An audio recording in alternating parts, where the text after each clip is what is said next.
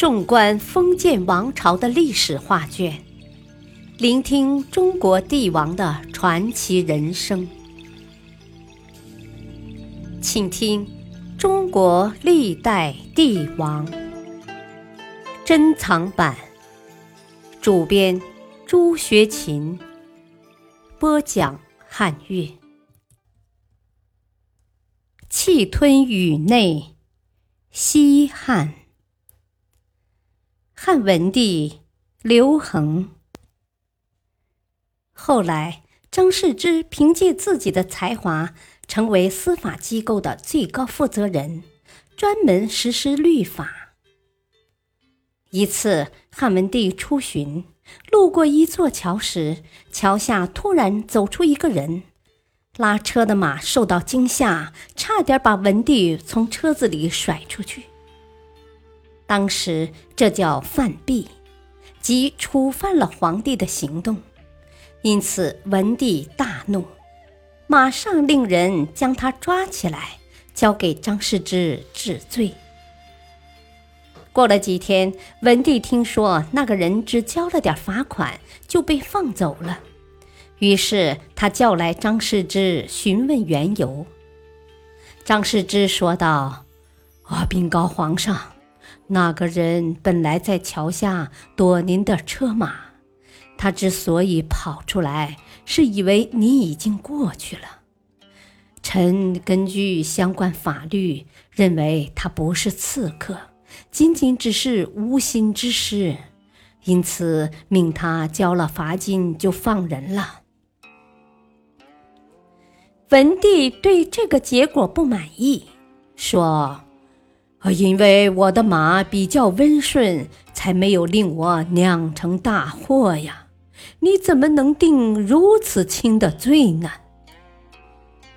张世之回答：“啊，皇上，啊，所谓法律就是天子、政府和老百姓的约定，应该一视同仁呐。既然当时没有定下此人是刺客，交给廷尉处置。”那么就应该按照法律公平判决呀。现在我已下了判决，如果加以更改，法律的尊严何在呀？又如何让老百姓服从呢？所以臣认为判决不能更改呀。汉文帝想了一会儿。不仅承认了自己的错误，还称赞张世之说：“哦，张廷尉，你做的对呀。”还有一次，一个小偷偷了祠庙中高祖刘邦塑像前面的玉环，结果被官府抓住了。当时盗窃宗庙财物是大罪，必须严惩。因此，他们马上将人送到张世之那里。经过审判，最后定了个公开处斩。这一次，文帝也不满意，他认为盗窃宗庙至少诛族，但张世之据理力争。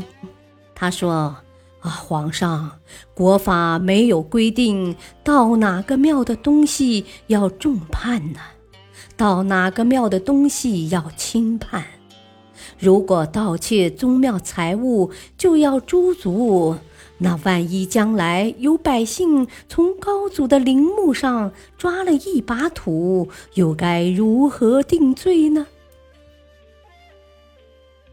这件事发生后，朝廷震动很大，迟迟没有定案。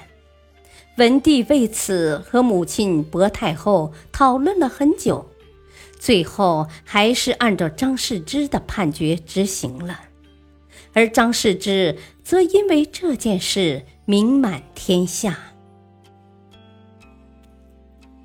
严于律己，严于律己也是汉文帝的大优点。自古以来。皇帝都认为自己是永远正确的，只要有成绩和功劳，都归功于自己。出了差错，则是臣子的责任，理当承担罪过，正所谓天子圣明，臣罪当诛。但汉文帝不这样认为，他说：“啊，朝廷官员只是执行皇帝的诏令，如果中途出现问题，理应由发号施令的皇帝负责，怎么能让臣下替罪呢？”公元前一六七年的夏天，即汉文帝乾元十三年，他专门下了一道诏令。我听过这样一句话：“祸自怨起，福有德心。”也就是说，任何祸患都是由抱怨不满引起的；幸福好事则由好的品德而产生。百官在处理朝政中有了过错，应该由皇帝一人承担。如果将责任推到大臣身上，只能说明我无德无能啊！这样做不好，以后要避免。汉文帝在位期间，曾多次颁布诏令，表示自己没有什么德性，既不聪明，也不睿智，不能给百姓带来恩惠。也不能令外来的彝族停止侵袭，这些都反映了汉文帝仁爱的内心。当然，事实并不像他自己说的那样，这也从另一方面体现了他治理天下的才能。体恤百姓，即位之初。汉文帝连下了两道诏书，命民政机关每月给八十岁以上的老人赐米一担，肉二十斤，酒五斗；九十岁以上的老人再加赐帛两匹，棉絮三斤。而且赐给九十岁以上老人的东西，必须由县丞，就是县令的属官。权力仅次于县令，或县尉仅次于县丞送达，其余则由色夫、乡的官吏送达。文帝认为，农业是天下的根本，老百姓只有乐于耕种，才能保证衣食无忧、国富民强。为了劝农耕种，他还亲自耕作，以作表率。后来，文帝采纳了晁错的建议，允许以粮食换爵位，或用粮食来赎罪。最典型的措施就是减轻农民的赋税。公元前一六七年，文帝下令免除了农民的租税。为了让百姓安心务农，他以一封信消除了即将爆发的战争。顺利解决了南越王赵佗的独立问题。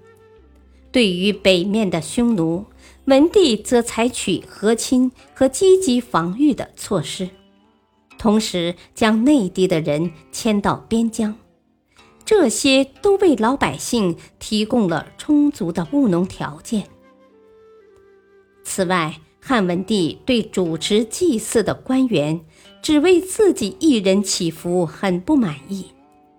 后来他下令，主祭官在祭祀时，同时要为百姓祈福。这些都表明文帝时刻将百姓放在心中，不以一己之私而损害百姓的利益。感谢收听，下期继续播讲汉文帝。刘恒，敬请收听，再会。